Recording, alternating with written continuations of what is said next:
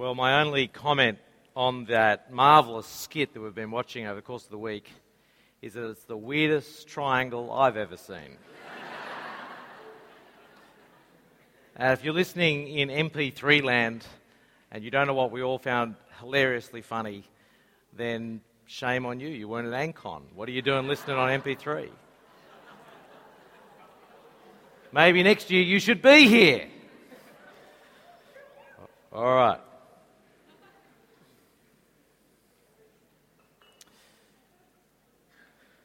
What on earth is the church doing today? Across the Western world, church attendance is slipping, if not, frankly, in free fall. What's the church to do about it? There's no shortage of suggestions. Uh, the contemporary currents in church growth literature talk about emerging churches or emergent churches. There's a distinction, apparently. There's missional churches. There's fresh expressions of churches. We've tried cafe church. We've tried community church. We've tried churches with candles. And we've tried churches with karaoke. Okay, I haven't actually heard of a karaoke church, but, but I'm sure we could probably find one somewhere.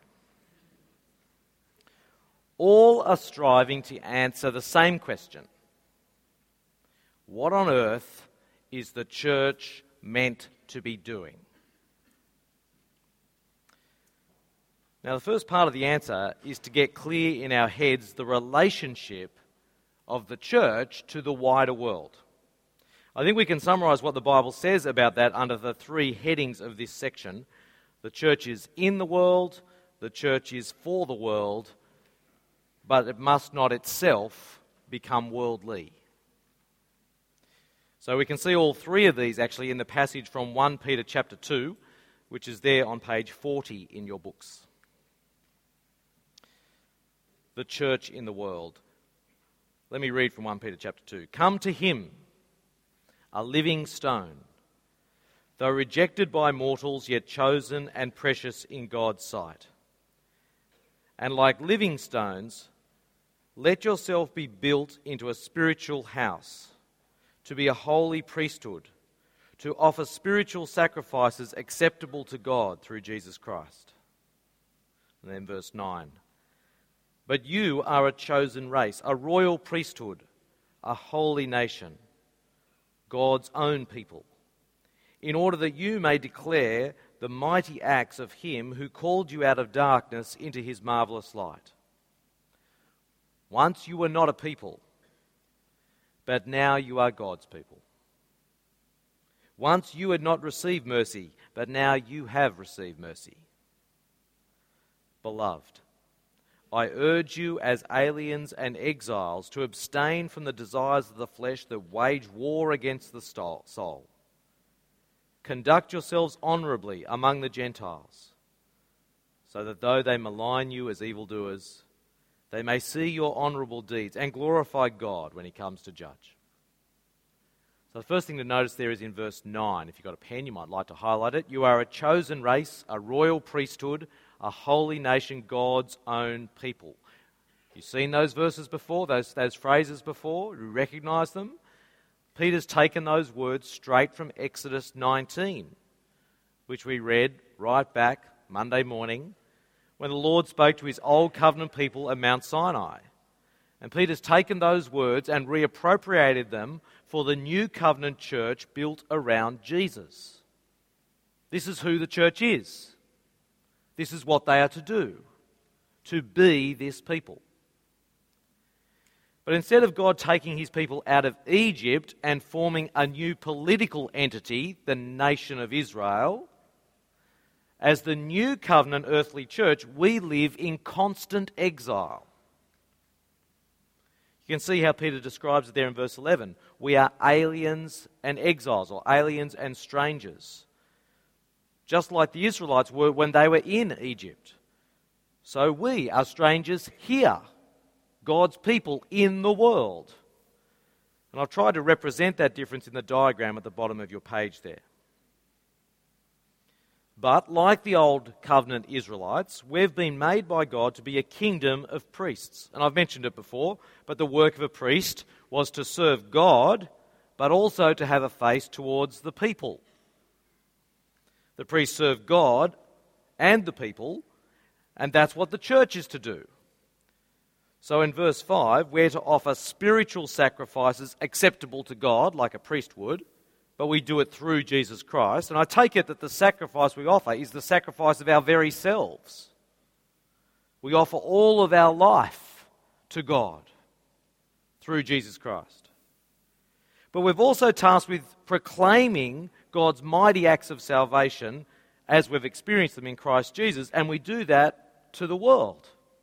So we have a task that's for the world in which we live. So we're in the world, we have a face for the world. And finally, still picking up on Peter's appropriation of that Exodus language, we're a holy nation, a holy priesthood.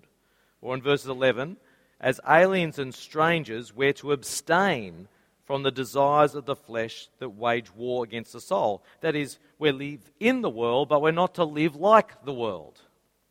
We're to be holy, we're to be set apart, we're to be different. As you can see there from verse 12, our lives are to be noticeably different. We're to live honourably among the Gentiles so that despite what they say about us, ultimately they will testify to the life that we've lived for God and for His glory. We live in the world, we live for the world, but we're not of the world. Now, it's this understanding of who we are as Jesus' church here on earth that prompted the title of Stanley Hauerwas and William Willimon's book on the church, which is a great book, but tragically uh, we weren't able to get it for this conference, but you can probably pick it up secondhand on the net. It's called Resident Aliens. Why is he called it Resident Aliens? Well, it's from this passage. As they say in their book, and the quote's there on your page, the church exists today as resident aliens, an adventurous colony in a society of unbelief. Right? So don't get all Star Trekky on me and think aliens with you. Woo. You know, like it's aliens and exiles type language from the scriptures, okay? The church exists as resident, an adventurous colony. That's what you think of when you go to church, right? Adventure. In what sense is church life adventurous? I'll tell you why it's an adventure. Because we, as Christ's body, are living the entirety of our life by a different script. We are living in a society of unbelief and we live by a different allegiance that transforms everything. We're a holy nation. We're the living God's people.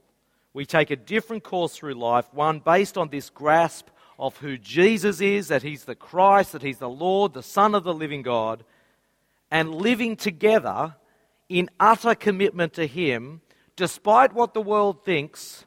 Yes, that's an adventure.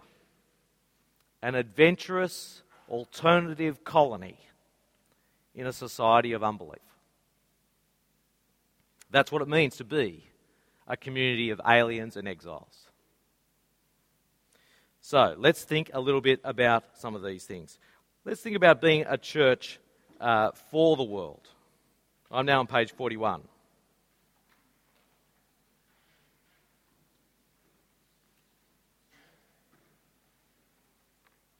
In Jesus' vision for the church, the life we lead as his church is a critical part of our witness to the world. Talked about this a little bit last night. It's not just the words we proclaim, but our life too. Let's think a little bit about that. Listen to how Jesus, in particular, puts it in the Sermon on the Mount. So, Matthew chapter 5, verse 13 to 16.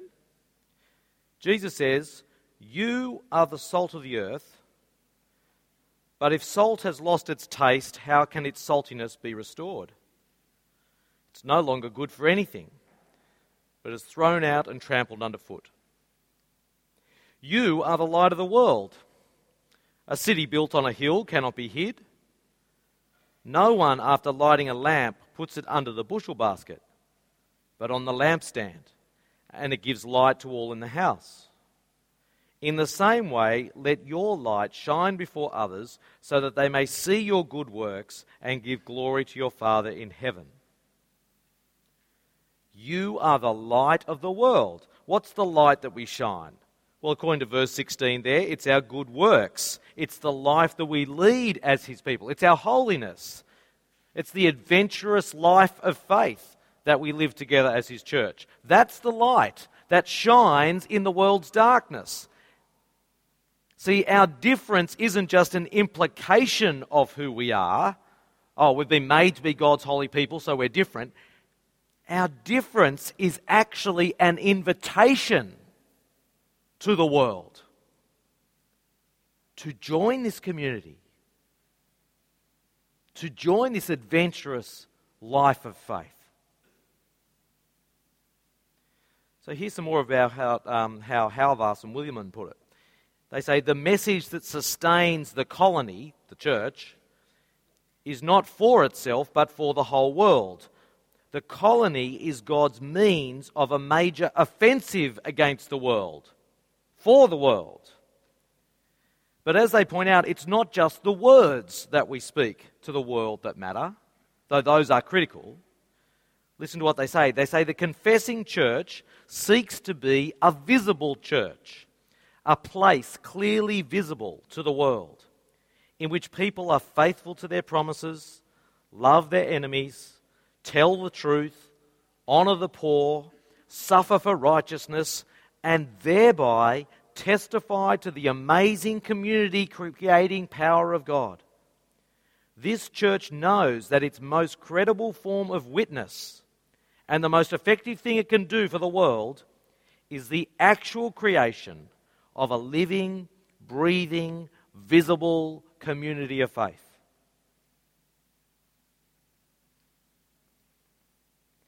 Well, to put it more succinctly, in the words of Oliver O'Donovan there on your page.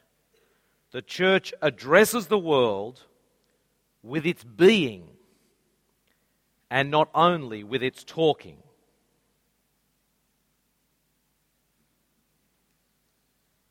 We don't just proclaim hope for the world.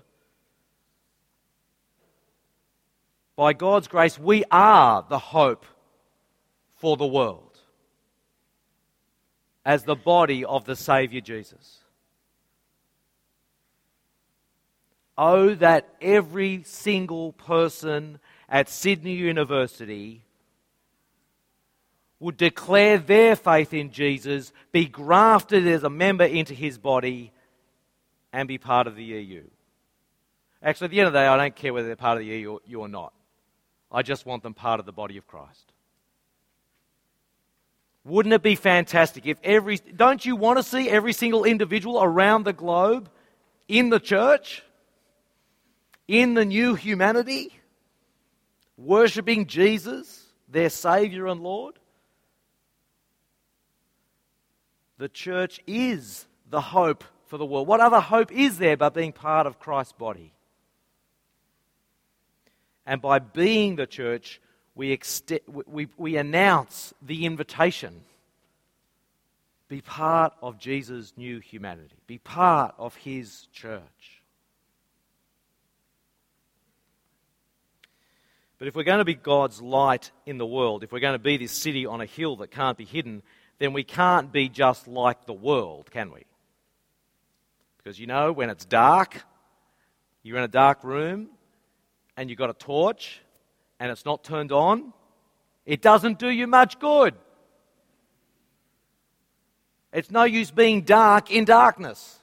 You need to be light. I know, profound influence, I know. But you, it's no use if we're to be light in God, like God's light in the world, that we're just like the darkness, is it? If we're going to live out our calling as God's holy nation, we have to ensure that whilst we're in the world, the world is not in the church. Now, I'm not talking about people here, I'm talking about values. Of course, there will always be people who are not yet Christians in our church gatherings. That's not a difficulty, that's a delight. But if we're succeeding in being lights in the world, we should expect people to be attracted to the flame.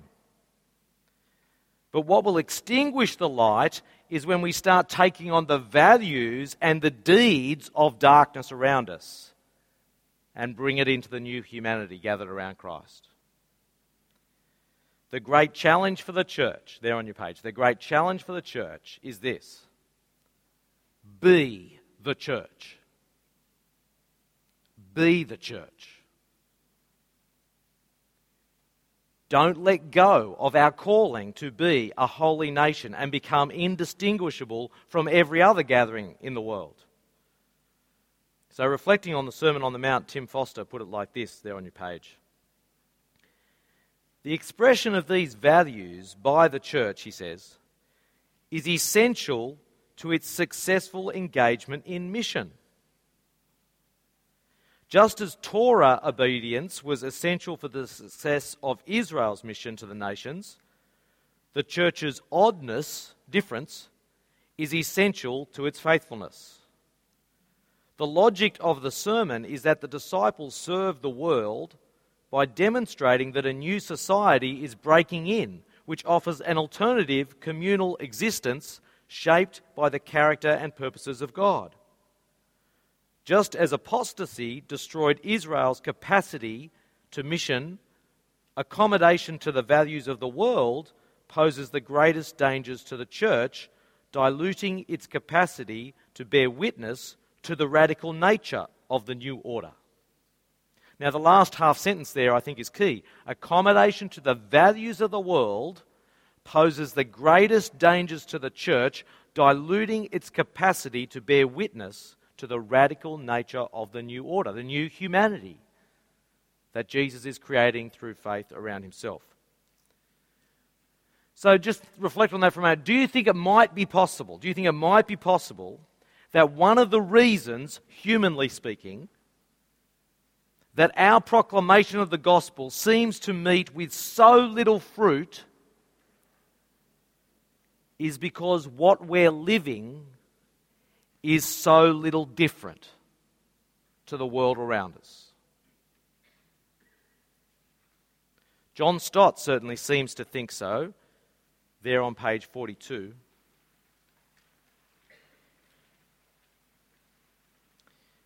He says there, Why is it, you must have asked, as I have, that in many situations our evangelistic efforts are often fraught with failure? Several reasons may be given, and I do not want to oversimplify.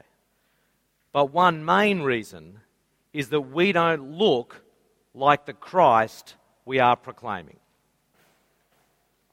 We don't look like the Christ we are proclaiming.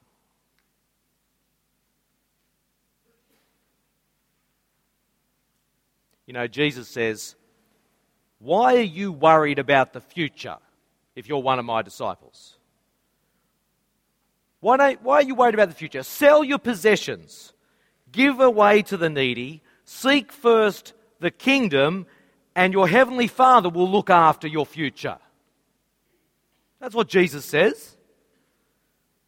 But we, his people, say, yeah, but you don't really mean that because it's wise to secure your financial future for yourself. Jesus.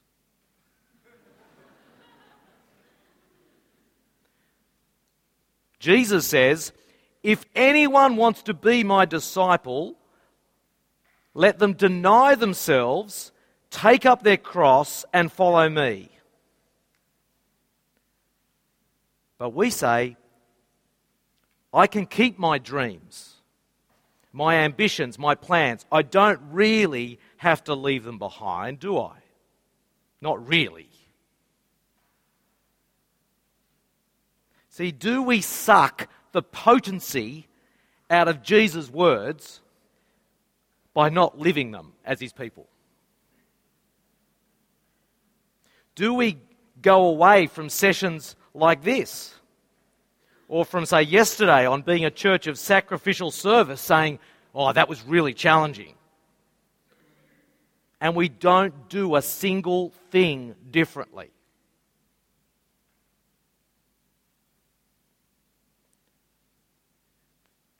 Sister, brother, for the sake of Jesus, for the sake of being his holy people who live by his word alone, be the church. Let his word dwell in us richly and bear abundant fruit.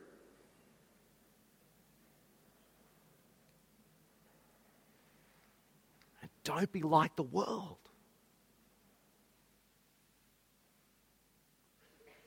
That's why it's actually really helpful that the slogan the EU chose for Campus 2011 outreach this year was You are the light of the world.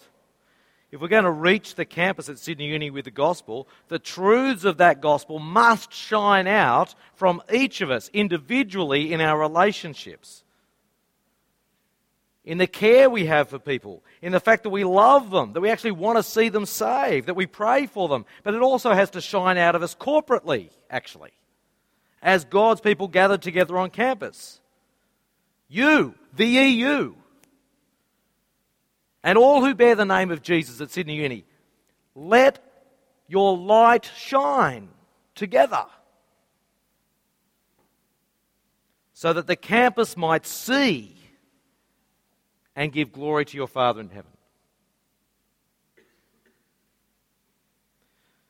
So, part of what this is going to mean for us is that if we really do care about the world that's lost, we must not neglect the Christian community. How you care about church, how you, your church, the Christian communities of which you're a part, that is critical to your witness because life in the church is not an optional extra. But tragically, we don't see things often that way. Tom Smail wrote this, it's there on your page. The churches and their gospel are today largely marginalized in the life of individualized Western society because they are, first of all, very near the margins of the lives of many of their members. And most of us only have to look at our own heart and our own lifestyle to see that so. It's going to be hard to meet the challenge of being the church if we don't put a, some sort of priority on our life together. So we've talked a bit about the church and the world. We're in the world, we're for the world, but we resist being the world. We want to rise to meet this challenge of being Jesus' church. What does it look like to be the church then? Well, we've already talked about that a fair bit this week. It means being a community of gracious love. It means being a people devoted to serving. It means being a people in whom God's Spirit and Word dwell richly. But what I, what I want to do now is actually go back to the paradigm with which we started on Monday morning. The paradigm that came from God's old covenant people, the nation of Israel, and see how that is transformed as we come together as God's new covenant church. Now, you might remember from Monday morning, God's old covenant people were to be a people of response. What sort of response are we to make to God as His new covenant people? So I'm up to part B, a people of response. Well, the primary reason we're to, sorry, the primary response we're to make is actually the same as Old Covenant Israel. Primarily, we're to be a people characterized by singular worship. We worship one God only, who's rescued us, made us his church, the God who's revealed himself through the scriptures as one God, Father, Son, and Spirit. And the greatest danger for the church, I think, is syncretism. Syncretism is the attempt to meld worship of the one true God with our worship of other idols. See, we want to have it all. We don't really want to deny ourselves and follow after just Jesus alone. We don't want to have to give up anything, which is why we find it so hard to not be like the world around us. We actually love their gods. We love their materialism and their greed and their pursuit of pleasure and self fulfillment. We don't want to put away the idols of Egypt. This was the problem in Old Covenant Israel. and it's always been a problem in Jesus' church.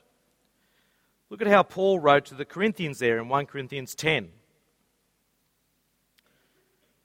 1 Corinthians 10, verse 1. Paul writes, I do not want you to be unaware, brothers and sisters, that our ancestors were all under the cloud.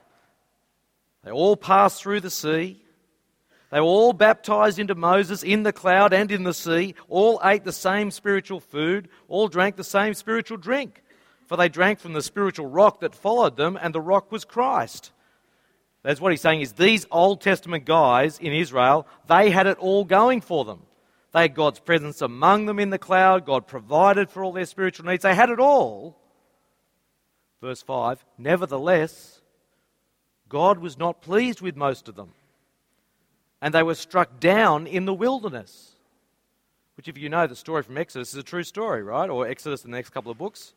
Because that generation of adults that, that came to Mount Sinai, saw the thunder of the lightning, heard God speak, that generation of adults all but two died in the wilderness and never got to the promised land. They were struck down in the wilderness. Why? Well, let's read on, verse 6. Now, these things occurred as examples for us, so that we might not desire evil as they did. Do not become idolaters, as some of them did. As it is written, the people sat down to eat and drink, and they rose up to play. We must not indulge in sexual immorality, as some of them did, and 23,000 fell in a single day. We must not put Christ to the test, as some of them did, and were destroyed by serpents. And do not complain, as some of them did, and were destroyed by the destroyer. These things happened to them to serve as an example, and they were written down to instruct us on whom the ends of the ages have come. So if you think you're standing, watch out that you do not fall. No testing has overtaken you that is not common to everyone. God is faithful. He will not let you be tested beyond your strength. But with the testing, He will also provide the way out so that you are able to endure it. Therefore, my dear friends, flee from the worship of idols. You see, the response, the response above all responses that we're to make to God as His people is to worship Him alone. Singular worship. Don't chase after your own version of the gods of Egypt or Canaan. Don't somehow think that even though we're part of Jesus' church, we can now worship these other gods as well as the true living God. He just won't allow it, actually. He is rightly a jealous God. Since these other things that we bow down and worship with our lives and our time and our money, they are not gods. He alone is the true and living God. And He's entitled to our worship. So, singular worship is the response for which God has grafted us into His people.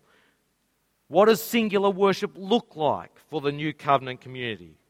Well, again, actually, similar to that paradigm way back from talk number one, worship of the one true living God is seen in holiness. On the next page there, page 43, Paul is again addressing the Corinthians, this time 2 Corinthians chapter 6, verse 16. What agreement, he says, has the temple of God with idols? For we are the temple of the living God. As God said, I will live in them and walk among them, and I will be their God, and they shall be my people. Therefore, come out from them and be separate from them, says the Lord, and touch nothing unclean. Then I will welcome you, and I will be your father, and you shall be my sons and daughters, says the Lord Almighty. Since we have these promises, beloved, let us cleanse ourselves from every defilement of body and of spirit making holiness perfect in the fear of God. You can see there that actually Paul connects these ideas of being God's temple, of not being like the world because we are his temple, instead, we're to live lives of holiness.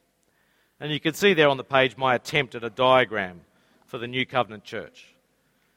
We've been chosen out of the world to be God's people. We're indwelt by his presence through the Spirit. That's the white arrow going down. And we've been chosen for this response of singular worship. That's the arrow going up. seen in living as his holy people. That's the dotted sort of line around the community. Okay, okay, it was my attempt, I said. If anyone next year wants to volunteer to create diagrams to accompany the talks, I would really love to talk to you. Maybe it's a spiritual gift you have to share with the community. And it'll stop me fighting with Word to make these diagrams.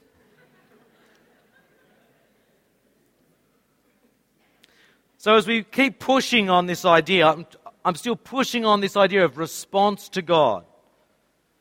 Okay, so we respond to God in singular worship. We see that that's, that's expressed in holiness. Well, what does holiness look like then? And that's where some of the big differences between the Old Covenant people of God and the New Covenant church come to the front. You can see it there on page 43, point B the shape of holiness in the new covenant. This is really important. If we're going to be the church, we want to be his holy people, we need to know how does God want us to live. So we need to know what holiness looks like. First thing we have to say is this. We are as Jesus church free from the old covenant law. So the apostle Paul makes this point, Romans 7 verse 6. But now we are discharged from the law we are dead to that which held us captive, so that we are slaves not under the old written code, but in the new life of the Spirit. So there's no question that as, as the new covenant church, we're not under the old covenant Torah. We're not obliged or expected to live out the details of the Old Testament law. Instead, we live in the new age of the Spirit, not the age of the law. However, Point two there, we are under a new law. Paul, again, this time 1 Corinthians 9, verse 20 21. Paul writes, To the Jews I became a Jew in order to win the Jews. To those under the law I became as one under the law. And here's the point to note though I myself am not under the law, so that I might win those under the law. To those outside the law, I became as one outside the law. And then note this bit though I am not free from God's law, but am under Christ's law, so that I might win those outside the law. That is, Paul introduces a distinction here, right? He's saying he's not under the old covenant law, the Torah, he's under God's law or Christ's law. Well, what's that? What's Christ's law if it's not the, the old covenant law? Well, actually, it's not a new law, it's an old one. Um, have a look, point three there. Look at Jesus' interaction with the Pharisee here, who was an expert in the law, in Matthew 22, 36 to 40. Teacher, which commandment in the law is the greatest? Jesus said to him, You shall love the Lord your God with all your heart, and with all your soul, and with all your mind. This is the greatest and first commandment. And a second is like it you shall love your neighbor as yourself. On these two commandments hang all the law and the prophets. So, this is where we got the two categories of law that we looked at in Talk 1. All of the Old Testament laws hang on these two central commands love the Lord alone, love your neighbor as yourself. This is the heart of that law. And actually, it's the heart of how God wants his people to live in all places at all times. Whether you're under the old covenant or the new, this is the heart of it. Love the Lord alone with all your heart, soul, mind, and strength. Love your neighbor as yourself. So, writing to Christians, Paul then can say in Romans 13 8 to 10, whoever loves others has fulfilled the law. He says, Love is the fulfilling of the law.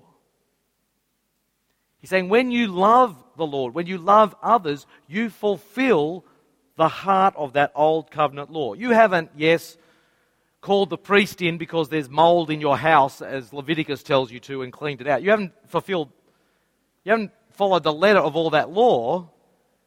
But the heart of that law was love the Lord alone and love your neighbor as yourself. That carries through into the new covenant. in the new covenant, you're free from all the detail. You live in the Spirit, but that means you're under Christ's law, which is the heart of it. Love the Lord alone, love your neighbor as yourself. So um, you might remember uh, the arrows that we had in the first, like to represent that. So I'm going to try to show you on a diagram. Those were the arrows we had, right? Love the Lord with your heart, soul, mind, and strength. And remember that that was expressed in ritual purity, Sabbath laws, circumcision laws, temple laws.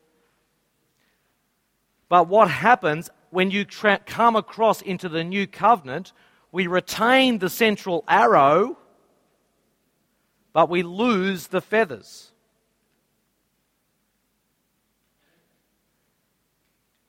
As you come across into the new covenant, you retain the arrow, but you lose those feathers. What about the, the law to love your neighbor as yourself? We saw back in Talk 1, if there were all sorts of ways that was ex, that, that um, different concerns. There were, you know, how do you love your family? How do you love your pro, uh, love with respect to property? How do you love your neighbor with res- when an injury occurs? How do you love your neighbor with respect to sexual relationships? What about the strangers? The, those were all different areas in which you needed to love your neighbor, right? What happens when you come across to the new covenant? Well, what happens when you come across the new covenant is not that you lose those concerns, but those concerns are transformed. Did you like that? Did you? That little, yeah. Yeah, that's 15 minutes I'm not getting back. Um,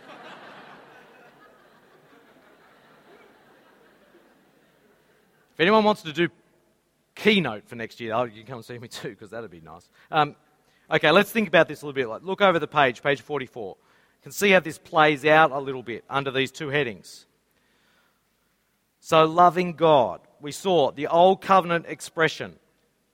What about all the temple observances? You know, the uh, rituals about festivals and sacrifices. What, what happens in the new covenant? Well, in the new covenant, Jesus is himself the reality to which the temple and all of its rituals pointed. Jesus is the sacrifice with a capital S. Jesus is the high priest with capital H and P. He's the temple. He's God amongst us. And after the pouring out of His Spirit, we are now the temple. And the sacrifice we offer is that of our very selves to God, which is acceptable to God because we are in Jesus, the high priest. So you can see how it's transformed. We lose all the old covenant detail about those rituals because of the new covenant reality in Jesus. So, the same with the Sabbath. Translated across into the new covenant, according to Romans 14 5 and 6. Whether you keep the Sabbath or not, whether you regard one day as special or all the same, it's entirely up to you in the new covenant. What about circumcision? Well, according to Romans chapter 2, verse 29, real circumcision is of the heart, and it's a work of the Spirit. And the mark of this inward circumcision is no longer outward physical circumcision. The mark of it now is faith in Jesus Christ. So you could look up, say, uh, Romans 4, verses 11 to 12, and see that there with respect to Abraham. What about ritual purity? You know, all the food laws, all the uncleanness laws. Well, according to Jesus in Mark 7 18 to 22, it's what comes out of a person's heart that defiles them, not what goes into their tummies. So we're freed from the old covenant food and purity laws. In fact, in the ministry of Jesus, we see an amazing reversal, right? Because in the old covenant, uncleanness was contagious. So if I go up and touch something that's unclean, unclean food, or someone who is ritually unclean, just by touching them, I become ritually unclean. Okay? In Jesus, you see an amazing reversal. In Jesus, his purity is contagious. So the woman who has the, the terrible bleeding problem, which made her endlessly unclean, touches Jesus. Now, what that would normally mean is Jesus is now ritually unclean. Except what you see is suddenly she becomes healed. There's this amazing reversal that comes about in the ministry of Jesus. That now his cleanness is shared with us. So while holiness for us still looks like loving God with all our heart, we've now been freed from the particular expression that was to have under the old covenant law. Okay, what, we, what about loving your neighbour? Well, let's think about some of the different areas we noted in Talk 1, which fit under this category of loving your neighbour. What happens to these concerns under the new covenant? First of all, what about property and property rights, which is a big concern under the old covenant? Well, in Talk 2, we heard Jesus say that his kingdom is not from this world. John chapter 18. And so, what that means is our inheritance in the kingdom of God is no longer a physical bit of land. Our inheritance is in the new heavens and the new earth. What that means is that as a church, we are now free to radically share our possessions to help others. Look at Jesus' teaching about selling your possessions, which I quoted before in Luke 12. Look at the radical sharing of possessions amongst the first Christian congregations in Acts 2 and Acts 4. Why was it that there were people that they would just bring their land and sell it? They were selling off their inheritance in the physical land of Israel because that they knew that their inheritance now was in the kingdom of God in Christ, in the new creation. Now, if you think actually Jesus' teaching and the example of the first Christians with respect to property, being so free to just sell it and entrust themselves to God, if you think that sounds like a long way from church life today, I think you're right. But maybe that's because we're not into singular worship. Maybe it's because we're not actually into holiness. Maybe it's because we try to worship God and our personal security, God and money, God and a property portfolio. Despite Jesus saying that actually that's impossible. What about in respect to uh, the injury concerns of the Old Testament? Well, it's interesting in the Old Testament, now instead of a principle of an eye for an eye, which was the standard of justice to be used in some cases in the Old Covenant, under the New Covenant, justice is delayed. We turn the other cheek. Matthew 5. It's the Lord who takes vengeance, not us. Romans 12. We show the divine mercy and gracious love of God now in our relationships by showing radical love for our enemies. We do good even to those who hate us. Luke 6. So you can see what's happening here, hopefully. Under the new covenant, we have the same concerns in, our, in loving our neighbour, but they're expressed differently. Why are they expressed differently? Because they are now expressed in a way that reflects the radical reality of the coming kingdom. And so I could go on through uh, thinking about how sexual relationships and strangers and family, I could, I could go on explaining all these, but you'll get to look at some of these and think about some of these, I hope, in review group maybe tomorrow. So, what we're seeing here is not a negation of this heart of holiness, which is to love God and love your neighbour. What we're seeing is that the particular shape of it is transformed under the new covenant. And if anything, by freeing us from the particularities of that old covenant law, Jesus actually turns up the volume. He amps it up for us. It's not that suddenly it's easier for us, it's now amped up. The, but the essence of what it means to be God's holy people here has stayed the same. We're to be a people of singular worship shown in holy love for God and for neighbour. Now, I'm going to move on to the second part of our response to God as His church, which flows out of the first. Uh, but maybe you'd like to stand for 30 seconds before we do that.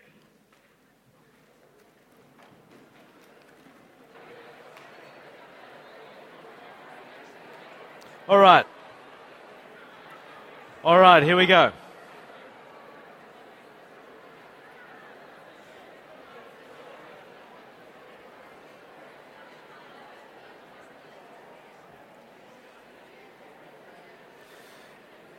Okay, so on page 45, page 45, you can see that we're to respond to God by being a people of faithful perseverance. We're to be a people of faithful perseverance. Now, by perseverance, I don't mean people who just keep on going. When the Bible talks about perseverance, it means persevering in holiness, persevering in holding fast to God and His Word, persevering in throwing off sin and continuing in obedience. You can see this if you look at Hebrews 12:1 there on your page. Therefore, since we are surrounded by so great a cloud of witnesses, let us also lay aside every weight and the sin that clings so closely, and let us run with perseverance the race that is set before us. So you see there, perseverance is connected to throwing off the sin that clings so closely. And running with this sort of perseverance is a direct outworking, actually, of our love for God. John points that out in 1 John 5 3. For the love of God is this, that we obey his commandments. And his commandments are not burdensome. So, a fundamental part of our response of holy worship to God is our love for God, and that's going to be seen in our obedience, our faithful perseverance in his ways. The Bible's not saying here, just to be clear, that if you're going to be holy, you have to be perfect, as though perseverance equals perfection. That's not right, actually. What the Bible says is that holiness is characterized by repentance. What holiness looks like is repentance from sin. And this was true under the Old Covenant as well as now in the New. A holy person, a righteous person under the Old Covenant, was not a perfect person, but when they sinned, they repented and they availed themselves of the means of atonement which God had made available to them. And similarly for us in the new covenant in Christ, being God's holy people doesn't mean we're without sin. What it does mean is that our lives individually and corporately are characterized by repentance.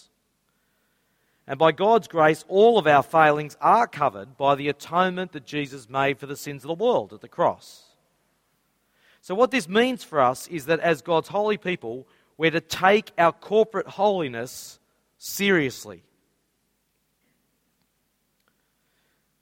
Now, as I've been reflecting on what it means to take our corporate holiness seriously, I think we have at least three problems. Three things that, uh, that we struggle with, which often mean we don't take our corporate holiness seriously. First problem is that we've forgotten our identity. We've forgotten that we, together, are a dwelling place for God. In fact, it, it, it's, in, um, it's in this very problem of dealing with sin in the community that Paul talks about God's people as the dwelling place for the Holy Spirit, the temple of the Holy Spirit. It's to deal with this very problem. See, if we get that we are the temple of God's Holy Spirit, then we won't tolerate sin in the body because we know God dwells here. So, first thing, I think we've forgotten our identity as the temple of the Holy Spirit. Second, we've cheapened grace. We, I think sometimes we really think, oh, it's okay, grace will cover it. It doesn't really matter if I continue in this sin or the, if we continue in this sin because grace will cover it. Somehow, now that we're in Christ, we've dissociated grace from repentance. But see, God never pours out grace just randomly. His grace is lavished on the repentant. To repentant sinners, their sins are not counted against them. Our repentance doesn't earn us favour with God. It's still by His grace that we're forgiven. It's unmerited. But God chooses to extend His grace to the humble, to the contrite, to the repentant. I think tragically we often become like the old covenant, covenant Israelites who kept on in their sin because they said, Look, it's okay, we've got the temple, the temple, the temple. So it doesn't matter, really. It'll be okay. We've got it. They were stupid fools. But I wonder if sometimes we're in danger of making the same mistake. See, God's grace is no license for self indulgence, it's no license to just be obedient where we choose, just be obedient when it's easy or convenient. So I think we've cheapened grace. And third problem I think we have with respect to caring about corporate holiness is that we're fatally infected with individualism. I think sometimes we think if you are caught in a sin, it's your problem, nothing to do with me, as I mentioned last night.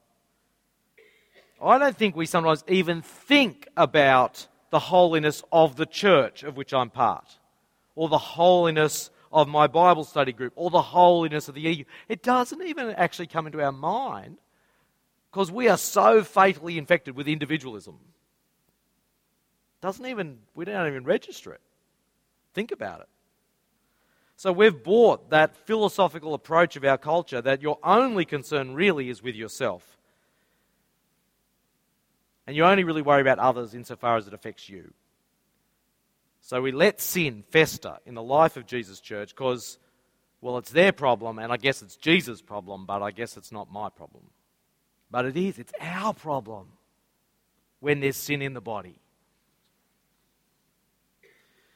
Now, I guess before we therefore go, right, well, I've got a bit of a list of some sins here that I could point out to some of you, and sort of we all get to getting to concern with corporate holiness, we do actually need to heed a warning of Jesus here. If we're going to start taking seriously God's call for us to be a people of holiness, then um, we're going to need to, the right place to start is actually with ourselves. So Jesus says there in Matthew 7, you know it well. Why do you see the speck in your neighbour's eye, but do not notice the log in your own eye? Or how can you say to your neighbor, Let me first take the speck out of your eye while the log is in your own eye? You hypocrite, first take the log out of your own eye, and then you will see clearly to take the speck out of your neighbor's eye. Now, there's two things there. First of all, get yourself right. Look in the mirror first. But secondly, he doesn't just say, take the speck out of your own eye, and then, frankly, mind your own business. He says, and then you'll take the log out of your own eye, and then you will see clearly take the speck out of your neighbour's, right? There's a concern for corporate holiness here, too. But let's start with ourselves and think about okay, how are we meant to respond to sin in ourselves? Well, first of all, there's a, it's a wrong way to respond to sin. There's a couple of ways. I guess you could just ignore it altogether in your own life. That's bad. But there's another wrong way, too. When Paul is writing to the Corinthians, he distinguishes between what he calls godly grief and worldly grief over sin. So 2 Corinthians chapter 7 verse 10 for godly grief he says brings no regret but worldly grief brings death. So the difference between these two types of grief over sin is where they are directed. See, godly grief over sin is directed towards God. Worldly grief doesn't bring God into the picture. Worldly grief over sin is self focused. It's all about my personal regret about how this sin that I did has impacted on me. It's not really dealing with the fact that sin is an affront to God. This worldly grief doesn't actually bring repentance before God. It just wishes the sin hadn't happened. It doesn't necessarily lead to any change. Paul says it just produces death. But if we read the rest of what Paul says in that passage, we can see how to get it right. For godly grief, he says, produces a repentance that leads to salvation and brings no regret, but worldly grief produces death. For see what earnestness this godly grief has produced in you. What eagerness to clear yourselves.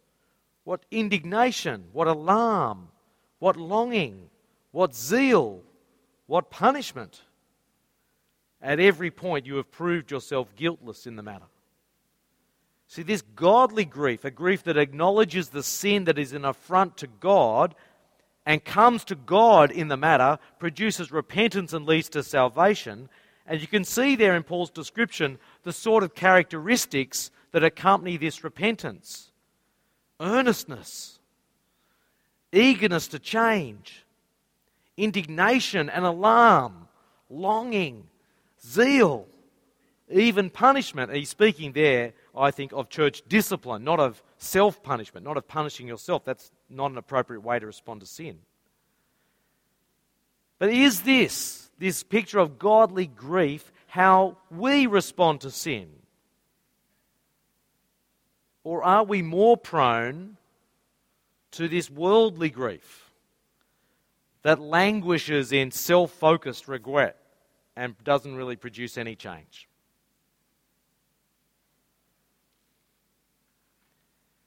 Do you need to see some godly grief in your life at the moment?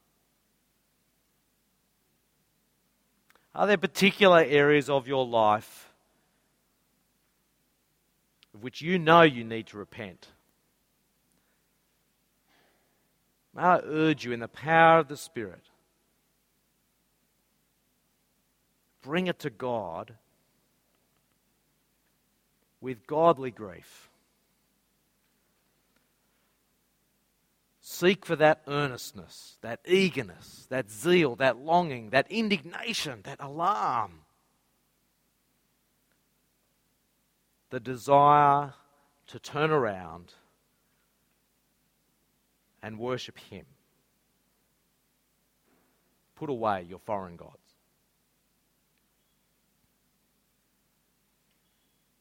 You might want to deal with that. Like, you know, it's easy to go, yeah, oh, well, yeah, I do. Like, as soon as you say it, I know what the thing is. it's right there. Deal with it tonight. Don't put it off. Why?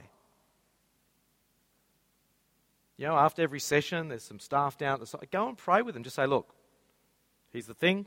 I want to repent of it. Let's pray. you know, let's, let's deal with this. Let's bring it to God with some godly grief. Well, what about responding then to sin in others? Again, we can start with some wrong ways to do it, actually. I've just mentioned the biggest problem is that we don't think sin in the wider community of God is a problem at all, or a problem to do with me. Paul had to address this actually with the Corinthians in 1 Corinthians 5 1 and 2. He says it's actually reported that there is sexual immorality among you and of a kind that's not even found among the pagans. For a man is living with his father's wife. That's probably his stepmom, right? Which is bad. That's the point. And he says, and you are arrogant. So, not caring about sin or thinking that somehow it isn't a problem, that's, that's clearly a problem. But there's another mistake we can make as well. Over the page on page 46, and I just wonder whether actually the problem that Paul has to address here might be the fact that the Corinthians overreacted to the advice he just gave in 1 Corinthians 5. He rebuked them for not caring about sin. I wonder if they went, all oh, right. And they went the whole other way. came down like a ton of bricks of righteous fire. And then suddenly Paul's got to write to them in another letter and go, okay, like just have a look at what he says there. 2 Corinthians 2, verse 6. He says, This punishment by the majority is enough for such a person. So now instead, you should forgive and console him so that he may not be overwhelmed by excessive sorrow. That is, I presume this guy repented, right? And they're still just going for it. it says, So I urge you, reaffirm your love for him. And we do this so that we may not be outwitted by Satan, for we are not ignorant of his designs. What Paul's saying there is that if we're not careful in the way we exercise this loving Christian discipline, we can actually play into Satan's hands by being excessively harsh on repentant brothers and sisters. If they repent, we need to forgive. We need to console, according to Paul. We need to reaffirm our love for the repentant sinner and mirror the love that God has for this person. Now, there needs to be real care exercised and wisdom about how we do that as a church because I do not think that that means acting as though nothing has ever happened. There may well be consequences of the sin that we need to deal with, acknowledge, and take account of. but we still forgive the person who's repentant. We express the love that God has for the repentant sinner in our fellowship with that person. So, how then do we go about getting it right in terms of this corporate addressing of holiness when you see sin in others? How do you do that? Well, uh, four things. You can fill it in on the page there. First of all, Respond with a heart of genuine love. That's the first rule. Respond with a heart of genuine love. Notice Paul's response when he had to write to the Corinthians about the sin in their community. This is 2 Corinthians 2, verse 4. He says, For I wrote to you out of much distress and anguish of heart and with many tears, not to cause you pain, but to let you know the abundant love I have for you. This guy's not on a power trip. It's not righteous, sort of, oh, holier than thou attitude. This guy is in serious, loving turmoil because his brothers, sisters are, are caught in a sin and he's desperate to see them out of it. So respond from a heart of genuine love.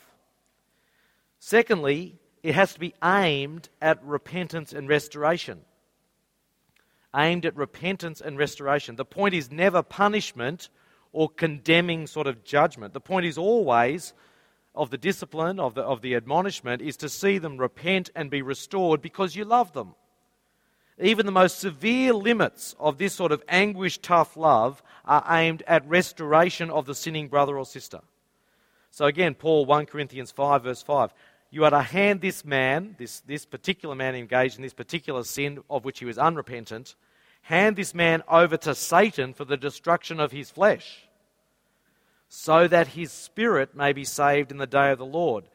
That is, I think what he's saying here is treat this unrepentant person as an unbeliever, so that he might realize how far he's wandered from the way of Jesus, so that he might then repent, come back, and at that final day be part of that saved people of God because he's repented and come back to the community. Third, it's always in a tone of gentleness, always in a tone of gentleness, as befits treating a brother or sister in Christ. We never deal with sin in a brother or sister with a harsh or a heavy hand. It must always be with the gentleness with which God has dealt with us. So Galatians 6:1, my friends, if anyone is detected in a transgression, you who have received the Spirit should restore such a one in a spirit of gentleness. Finally, the fourth point, there must be a always a respectful process. there must always be a respectful process. There's a respectful way of going about this type of admonishment.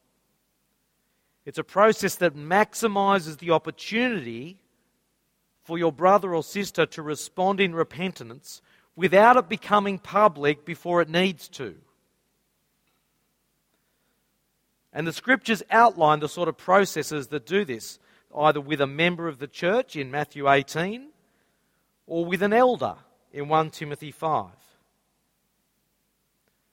So it needs to be a respectful process that will maximize the opportunity they have for repentance before it necessarily needs to become public. So that's some words from Scripture in dealing with sin in ourselves and in others. Now, all of that talk about sin may sound fairly negative. But if we're going to take holiness seriously and be serious about, you know, faithful perseverance in the ways of God, we need to know what to do about sin in ourselves and in others in the body of Christ. Yet the overall picture in the scriptures, when it comes to faithfully persevering in Jesus, it's not negative. The overall picture is actually very clear. We can have theological confidence in the face of an imperfect church. Three things to note there. You can fill them in. We can have confidence in God's work for us in Christ. God's work for us in Christ. That is, there is ample forgiveness whenever we repent. There's always forgiveness, no matter how many times you fail, no matter how many times I fail. If we come back to Christ in repentance, there is always forgiveness. And it's never sort of hopeful in the sense of, oh, well, I hope God will forgive me one more time. We know, because of the all sufficient death of Jesus, there is always grace when we repent. Whatever that sin is with which you struggle, there is always grace when we repent. But second, we have confidence in God's work in us by His Spirit. We have confidence in God's work in us by His Spirit. Friend, walking in holiness is not beyond you, no matter what the evil one whispers in your ear.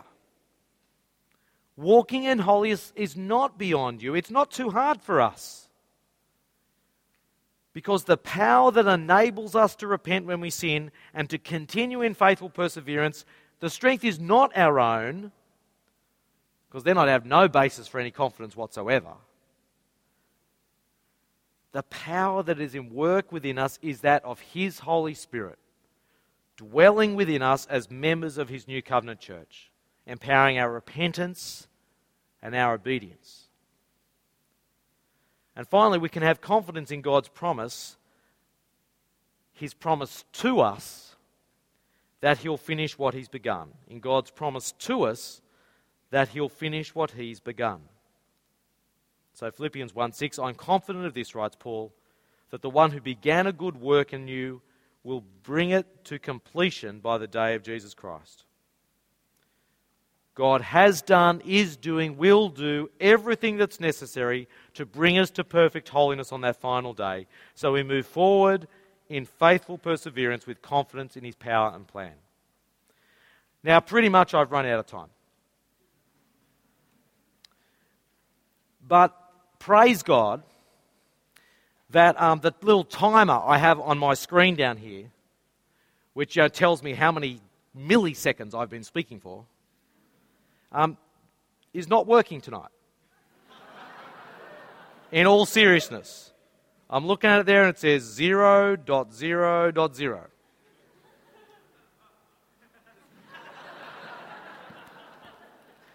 True story. Anyway, um, true story.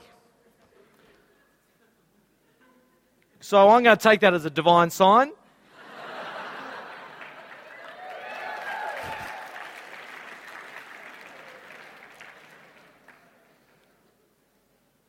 and I'm going to race through this last section. So get your pen, here we go.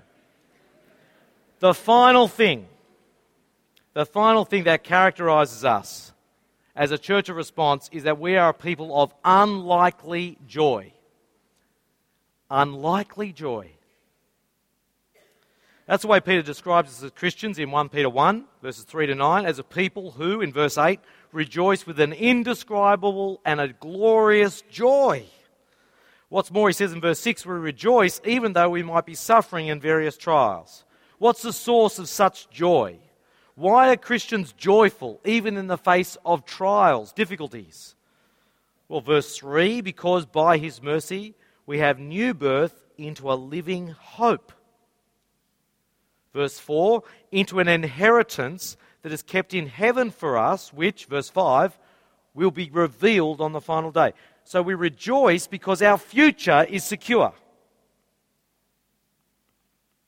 Whatever our present trials, whatever the suffering, our future is rock solid, and so we can rejoice.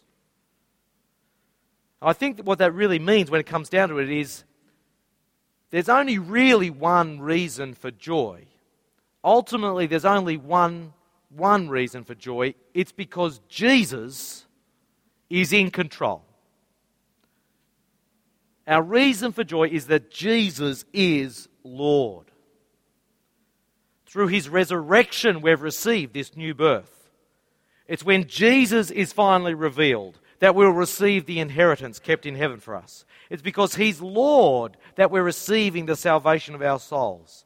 So our joy is not dependent on our circumstances. Our joy is so much more secure than that because our joy comes from the knowledge that Jesus is Lord today, tomorrow, and forever, and He will not forsake His body, the church. So we are a people of unlikely joy. I'm going to leave you to read about Joy's wingmen, who are patience and thanksgiving.